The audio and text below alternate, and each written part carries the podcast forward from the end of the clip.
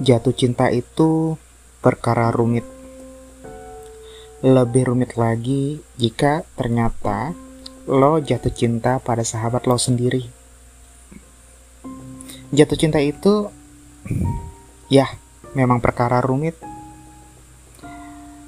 Gue, lo, dan siapa pun tidak bisa memilih mau jatuh cinta kapan dan dengan siapa.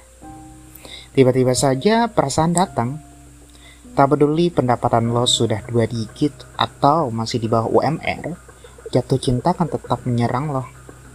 Tapi ada situasi di mana masalah jatuh cinta menjadi lebih rumit, yaitu saat lo mencintai sahabat lo sendiri. Pertanyaannya, kok bisa sih jatuh cinta sama temen sendiri? Tapi pertanyaan itu menimbulkan masalah-masalah baru yang jauh lebih rumit dari jatuh cinta itu sendiri. Masalahnya biasanya berkutat pada satu hal. Kalau lo jatuh cinta terus diungkapkan, apakah itu akan mengubah persahabatan yang sudah dibangun? Hmm, entahlah. Lo pikir apa bedanya jatuh cinta sama teman dengan jatuh cinta sama orang asing? Orang yang awalnya asing bisa dekat karena cinta. Orang yang sudah dekat bisa jadi asing juga karena cinta. Kalau lo jatuh cinta sama temen lo, lalu lo takut mengungkapkan perasaan lo karena khawatir banget persahabatan akan hancur. Sebenarnya lo udah menyisipkan ekspektasi, entah itu dalam arti buruk atau baik kalau ekspektasi lo baik, ya lo inginnya jadian dan semua tetap baik-baik saja. Kalau lo sudah memprediksi hubungan lo memburuk karena lo mengungkapkan perasaan lo, ya itu salah lo. Kok salah lo gitu ya? Ya ya jelas gitu.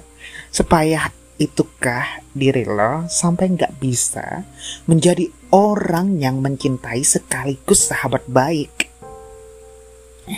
kan bisa tetap bersikap seperti sebelumnya. Kalau yang lo cintai jadi berubah, ya itu suatu hal pasti. Gini loh, perubahan itu pasti dan itu di luar kuasa lo, di luar kendali lo banget gitu. Yang bisa lo kontrol adalah bagaimana lo bersikap dan menyikapi. Nanti seiring waktu, semua bakal balik jadi baik-baik aja kok.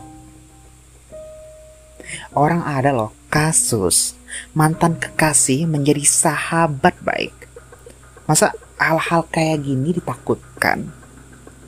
Dan biasanya gini, ujung-ujungnya lo dan dia gitu memendam perasaan. Ya lo mungkin mengkalkulasikan semua kemungkinan dan lo tidak sanggup untuk konsekuensinya. Pilihan ini memang lebih aman daripada pilihan satunya. Gue mau lo membayangkan ini. Lo jatuh cinta namun memilih memendam perasaan. Lalu memandang sahabat yang lo cintai jadian sama orang lain. Ternyata mereka langgeng dan berlangsung sampai pernikahan. Di suatu kesempatan sebelum menikah, lo bertemu dan berbincang banyak hal dengan dia. Di kesempatan itu ternyata sahabat lo berkata bahwa dulu dia memendam rasa pada lo. Dan dia baru bilang ketika mau nikah. Wah, rasanya gimana ya? Ambiar dah pokoknya. Kalau lo sama-sama bersalah karena sama-sama jatuh cinta namun memendam perasaan dan ya lo berdua pada akhirnya sama-sama melewatkan kesempatan yang pengen kalian inginkan gitu ya. Padahal biasa jadi keadaannya berbeda kalau lo tidak terlalu takut untuk mengambil resiko. Tetapi lo memilih untuk kalah. Kalau sudah gitu, botol anggur merah dan ribuan puisi tidak akan bisa memutar waktu.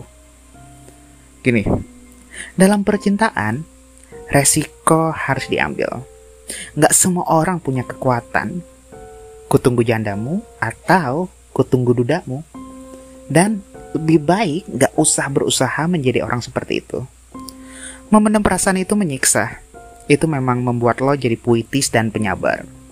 Tapi, puitis dan penyabar belum tentu menyelamatkan lo dari rendahnya UMR.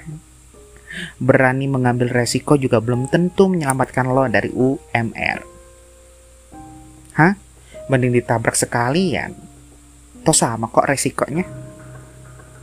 Harusnya resiko pertemanan berubah karena jatuh cinta itu bisa disikapi dengan membicarakan masalahnya baik-baik kok. Lagian menurut gue diam-diaman sal setelah mengungkapkan rasa itu ya salah. Kok ya ada ya yang sepakat tentang hal itu.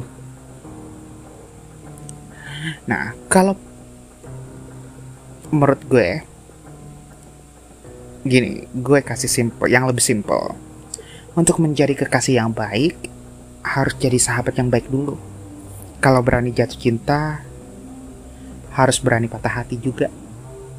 Dan ya, kurang-kurangi dengerin the script, the man who can be moved. Jadi, ya, you should move on dan harus berani mengungkapkan dan jangan memendam. Oke, okay? cheers and bye.